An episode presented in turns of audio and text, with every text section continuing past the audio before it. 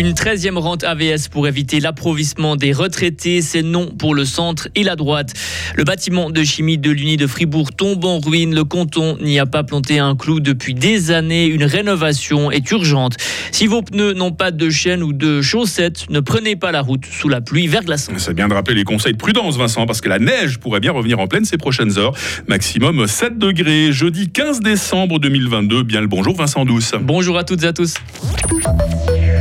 Les retraités n'auront pas le droit à une 13e rente AVS. Hier, à Berne, le Conseil national a balayé à une large majorité l'initiative lancée par l'Union syndicale suisse. Le texte réclame une hausse moyenne d'environ 8% chaque mois pour chaque retraité.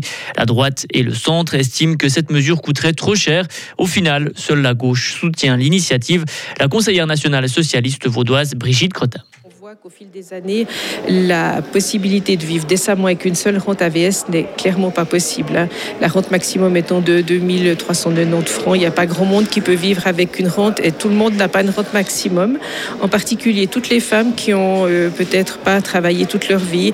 Bien sûr, on nous parle des prestations complémentaires qui peuvent venir en complément, mais le but n'est pas de faire que les gens soient des assistés sociaux. C'est des gens qui ont travaillé toute leur vie, qui ont cotisé pour leur retraite et qui se trouve effectivement avec euh, des moyens insuffisants et qui conduisent à la pauvreté euh, d'une bonne partie de nos retraités. La majorité du Conseil national recommande au peuple de refuser l'initiative pour une 13e rente AVS sans proposer de contre-projet.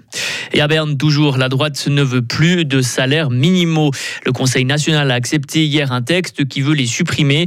Il demande au Conseil fédéral de donner la priorité aux conventions collectives nationales. Les salaires minimaux en vigueur dans les cantons de Genève ou de Neuchâtel vont être supprimés. Avec cette décision, des personnes vont perdre des centaines de francs chaque mois. Vétuste, catastrophique, dangereux les chimistes travaillent dans des conditions déplorables. Le bâtiment de chimie de l'université de Fribourg doit être rénové.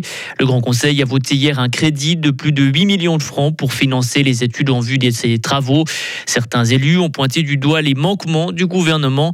Jean-François Steyert, ministre en charge des infrastructures, se défend. La députée Devec, euh, porte-parole du groupe radical, l'a très bien résumé. Euh, c'est la faute du Conseil d'État et du Grand Conseil, mais pas ceux qui sont là maintenant, parce qu'on paye aujourd'hui le prix d'un sous-entretien des bâtiments depuis des décennies.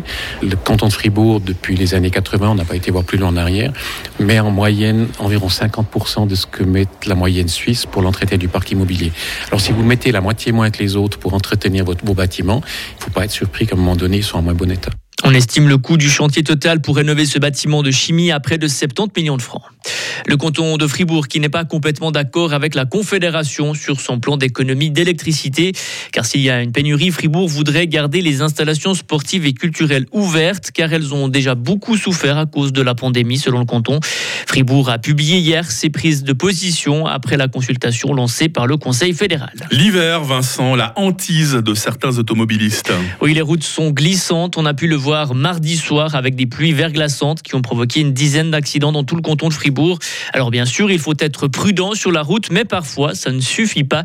Thierry Guet, directeur du centre L2 à Romont. Les réflexes, c'est de trouver de nouveau de l'adhérence par d'autres accessoires. On a les chaînes à neige, si le véhicule est équipé de pneus clous, maintenant mieux. Mais autrement, il existe maintenant les chaussettes qui sont très pratiques à mettre. Et si on n'a pas cette nouvelle adhérence, il ne faut pas prendre la route. On court à la casse. Mais mettre des chaînes, mettre des chaussettes, même en pleine ville où on voit encore la couleur du goudron? Bien entendu. Parce que quand c'est la pluie givrante, c'est une fine pellicule de glace qui est sur la route. On tient déjà pas debout. Alors imaginez-vous avec une voiture qui pèse plus d'une tonne, lancée même à 30 à l'heure, il faudra l'arrêter cette voiture. Donc on n'aura pas assez d'adhérence pour faire tout ça. Et toujours selon Thierry Gay, avoir un bon équipement réduit de moitié le risque d'accident. Aux États-Unis, les services fédéraux seront financés en tout cas jusqu'au 23 décembre. La Chambre des représentants a voté hier un texte qui repousse d'une semaine le fameux shutdown. Le texte passe maintenant au Sénat. Il faut dire qu'il y a urgence. Le Congrès a jusqu'à demain soir minuit pour adopter une nouvelle loi des finances. Sans ce texte, tous les financements des services fédéraux seraient soudainement coupés. Et enfin, deux exemplaires de Don Quichotte ont été vendus pour plus de 500 000 euros. Ces deux ouvrages uniques datent de 1608 et de 1615.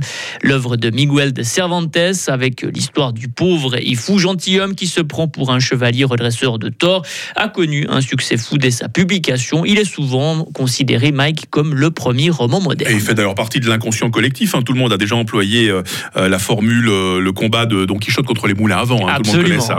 Hein. vous n'êtes pas là pour brasser de l'air, Vincent Douce. hein. Vous nous informez toutes les 30 minutes sur Radio Fribourg. On vous en remercie. Retrouvez toute l'info sur frappe et frappe.ch. Il est 8h07. La météo avec Mobilis.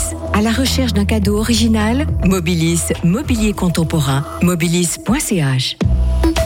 Bon, alors ce matin d'abord, un début de journée partagé entre éclaircies et nappes de grisaille. De gros nuages vont nous arriver par le sud-ouest ces prochaines heures, signe avant-coureur de pluie. Et oui, et puis la neige, euh, d'abord à 1500 mètres, va descendre par endroits jusqu'en plaine, prudence. hein. Et on a cette petite bise là qui souffle sur le plateau. Il fait actuellement 2 degrés à Fribourg, il fera cet après-midi euh, 6 degrés à Charmey. Euh, Demain vendredi sera nuageux avec quelques averses en début de matinée, neige à 600 mètres, température entre 2 et 4 degrés toute la journée.